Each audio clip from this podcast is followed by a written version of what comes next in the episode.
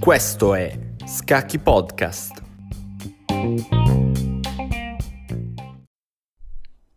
Quello di Sara Scazzi è sicuramente uno tra i delitti italiani che più di ogni altro ha segnato indelebilmente la storia della cronaca nera del nostro paese. Ma perché parlare di Sara Scazzi a distanza di 10 anni? Perché agitare ancora quell'equilibrio che finalmente, dopo un percorso giudiziario abbastanza contorto, si era venuto a formare? La verità è che dopo 3.965 giorni da quel 26 agosto del 2010 si è alzato un polverone mediatico che ha sconvolto la realtà dei fatti, con supposizioni, teorie stravaganti e dicerie di paese, nascondendo così la verità che era dinanzi agli occhi di tutti. E allora ho iniziato ad informarmi sul caso, anche con persone più grandi di me che hanno vissuto il boom del delitto di Avetrana.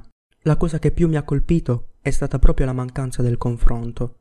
Alle domande degli innocentisti, infatti, quasi mai c'è stata una risposta da parte dei colpevolisti.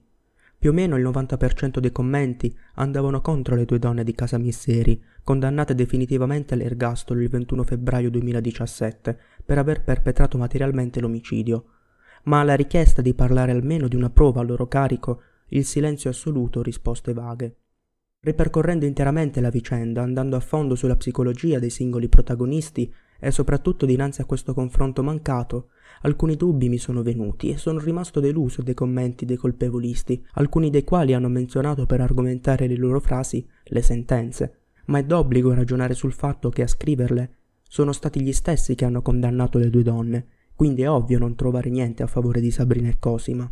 In Italia ogni anno la spesa per risarcire chi ha subito un errore giudiziario è di 28 milioni di euro, con oltre 1000 casi in media all'anno. Basti pensare ad Enzo Tortora, a Filippo Pappalardi o a Domenico Morrone per citarne qualcuno. Ma prima di entrare nel cuore del delitto di Avetrana, è bene conoscere la storia e i suoi personaggi sin dal principio. Ed ecco a voi Avetrana, la storia di Sara.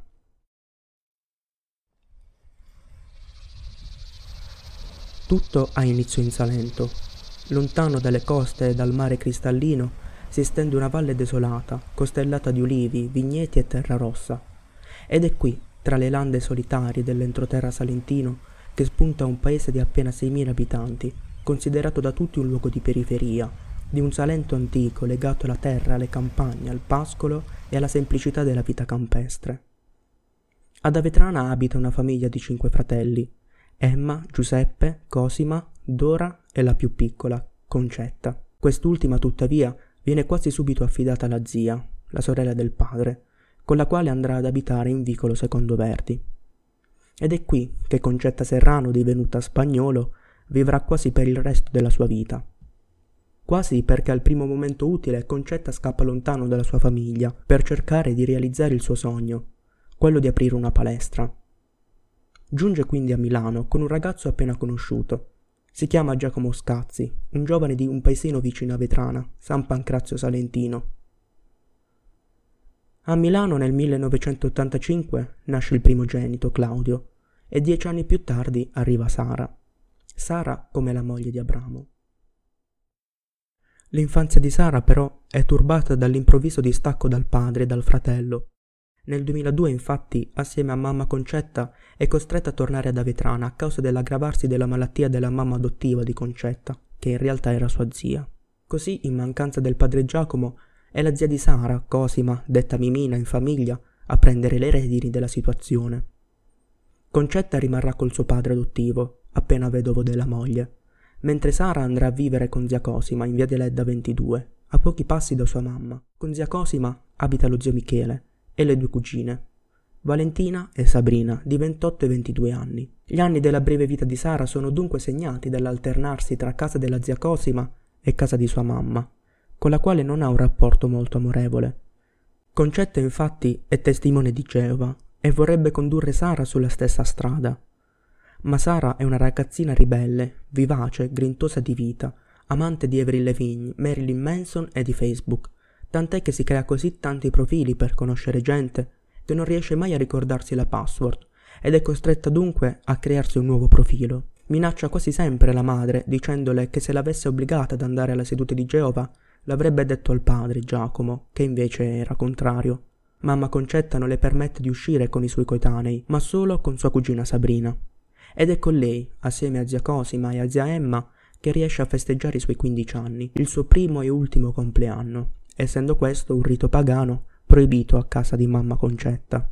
Più passa il tempo dunque, più Sara si affeziona alla vita in casa Misseri, tant'è che chiede a zia Cosima di essere adottata da lei. Sabrina e Valentina aiutano Sara con i compiti, con i vestiti da scegliere, trattandola proprio come una terza sorella. Dopo la partenza di Valentina per Roma, però, Sara si lega a Sabrina, ancor di più, quasi entrando in simbiosi con lei. E con Sabrina esce sempre, ormai Sara fa parte del gruppo dei suoi amici, viene protetta da tutti, ama le carezze e gli abbracci. Le piace sedersi su quei tavoli che riempiono il pub 102, il luogo d'incontro della comitiva di Sabrina. Con loro Sara si sente grande, anche se in realtà è molto ingenua. Molti discorsi infatti non li capisce, ma a lei va bene così, perché si sente matura, ha il bisogno di sentirsi matura, perché non vede l'ora di scappare via da quel puntino tenue della Puglia che è Avetrana per raggiungere il padre e il fratellone tanto amato Claudio a Milano e quindi rifarsi una vita. Sara però da Avetrana non uscirà mai. Sara avrà sempre 15 anni. Rimarrà per sempre quella ragazzina desiderosa di esplorare il mondo, di conoscere nuova gente, lasciandosi alle spalle quella realtà campagnola così opprimente nella sua ripetitività.